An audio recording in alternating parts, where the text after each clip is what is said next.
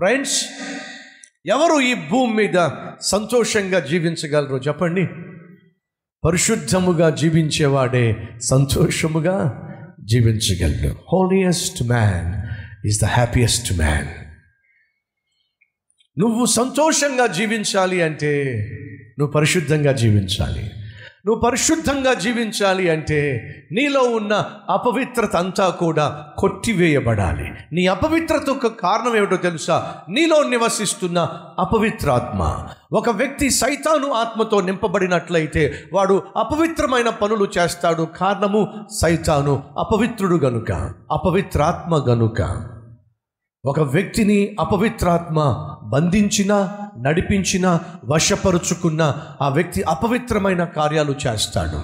అతని చూపుల్లో అపవిత్రత, అతని తలంపుల్లో అపవిత్రత, అతడు చేసే పనులలో అపవిత్రత, అతడు సంపాదించే సంపాదనలో అపవిత్రత, అతని శరీరం నిండా అపవిత్రత.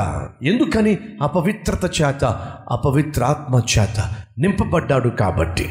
ఒకవేళ ఈరోజు నువ్వు పరిశుద్ధముగా జీవించలేకపోతున్నావు అంటే, పరిశుద్ధముగా చూడలేకపోతున్నావు అంటే, పరిశుద్ధంగా ఆలోచించలేకపోతున్నావు అంటే వినో, నిన్ను అపవిత్రాత్మ వశపరుచుకున్నది అనేది వాస్తవం.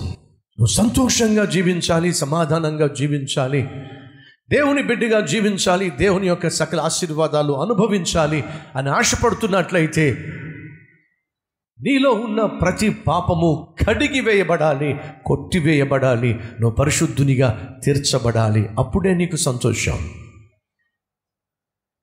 నువ్వు ఆరు అడుగులు ఎత్తు ఉండొచ్చు. ఒక చిన్న ముళ్ళు నీలో గుచ్చుకున్నట్లయితే, నీ పాదములలో గుచ్చుకున్నట్లయితే సరిగా నడవగలవా? సరిగా పరిగెట్టగలవా? చురుగ్గా నీ పనులు నువ్వు చేయగలవా? చేతులు బాగున్నాయి, కళ్ళు బాగున్నాయి, నోరు బాగున్నాయి, చెవులు బాగున్నాయి, తల బాగుంది, శరీరం బాగుంది, ఎక్కడో ఒక చోట చిన్న ముళ్ళు ఉంది అంతే కదా అనుకోవడానికి వీల్లేదు. ఎందుకని? ఆ చిన్న ముళ్ళు చాలు ఎంతటి మనిషినైనా అల్లాడింప చేయటానికి. ఈరోజు ఏదో ఒక ముల్లో, ఏదో ఒక పాపము అనే ముల్లో నిన్ను కుదురుగా కూర్చోకుండా చేస్తుంది, ప్రశాంతంగా పడుకోకుండా చేస్తుంది, ఉద్యోగానికి వెళ్ళకుండా చేస్తుంది, చదువుకోకుండా చేస్తుంది, నీ భర్తతోనూ నీ భార్యతోనూ కాపురం చేయకుండా చేస్తుంది, నీ ఇంటిని పట్టించుకోకుండా చేస్తుంది. ఏదో ఒక పాపము నిన్ను పరిశుద్ధంగా బ్రతకకుండా చేస్తుంది. ఏమిటది? ఆ పాపము ఏమిటో నువ్వు పసిగట్టి, ఆ పాపమునకు కారణం ఏమిటో నువ్వు గమనించి క్రీస్తు రక్తములో నిన్ను నీవు కడుక్కున్నట్లయితే తప్ప నువ్వు సంతోషంగా జీవించడం సాధ్యం కాదు. పాపము నీలో ఉన్నట్లయితే భయము చోటు చేసుకుంటుంది. పాపము నీలో ఉన్నట్లయితే భీతి నిన్ను ఆవరిస్తుంది. కాబట్టి బైబిల్ సెలవిస్తుంది, దుష్టులకు నెమ్మది ఉండదు. నువ్వు చక్కగా చదువుకున్నావు, మంచి ఉద్యోగం చేస్తున్నావు, అందగాడివి, ఆటగాడివి, పాటగాడివి, అందని మాటగాడివి, ఏమైనా కావచ్చు, కానీ నీలో పాపం ఉంటే మాత్రం వణికిపోతూ ఉంటావు, భయపడిపోతూ ఉంటావు. కారులో ప్రయాణం చేయొచ్చు, ఎయిర్ కండిషన్ రూమ్లో నువ్వు ఉద్యోగం చేయొచ్చు, మంచి బంగ్లాలో నువ్వు నివసించవచ్చు, కానీ నీ మనసులో మాత్రం సమాధానము, శాంతి ఉండదు. ఎప్పుడు? నీలో అపవిత్రత ఉంటే, నీలో అక్రమము ఉంటే, నీ సంపాదన అక్రమముతో కూడినదైతే నువ్వు సంతోషంగా ఉండడం సాధ్యము కాదు. ఫ్రెండ్స్, ఎంతకాలం పాపంతో జీవిస్తావు? ఎంతకాలం పాపాన్ని దాపెట్టే ప్రయత్నం చేస్తావు? ఎంతకాలం పాపముతో చెలగాటమాడతావు?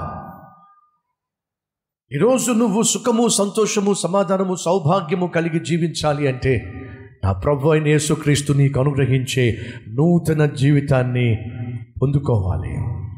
ఆ జీవితము, ఆ బ్రతుకు నీకు లేకపోతే నువ్వు సంతోషంగా జీవించడం సాధ్యము కానే కాదు.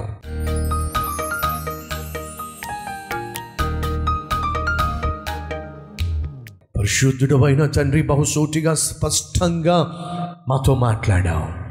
ప్రతి ఒక్కరూ తమ హృదయాన్ని సరిచేసుకొని పాపమును ఒప్పుకొని పరిశుద్ధముగా జీవించటానికి తమ్మును తాము నీకు అంకితం చేసుకుంటున్న ప్రతి ఒక్కరిని దీవించమని, రక్షించమని, నూతన పరచమని నీకు సాక్షులుగా జీవింప చేయమని యేసు నామం పేరట వేడుకుంటున్నాం తండ్రి. ఆమేన్.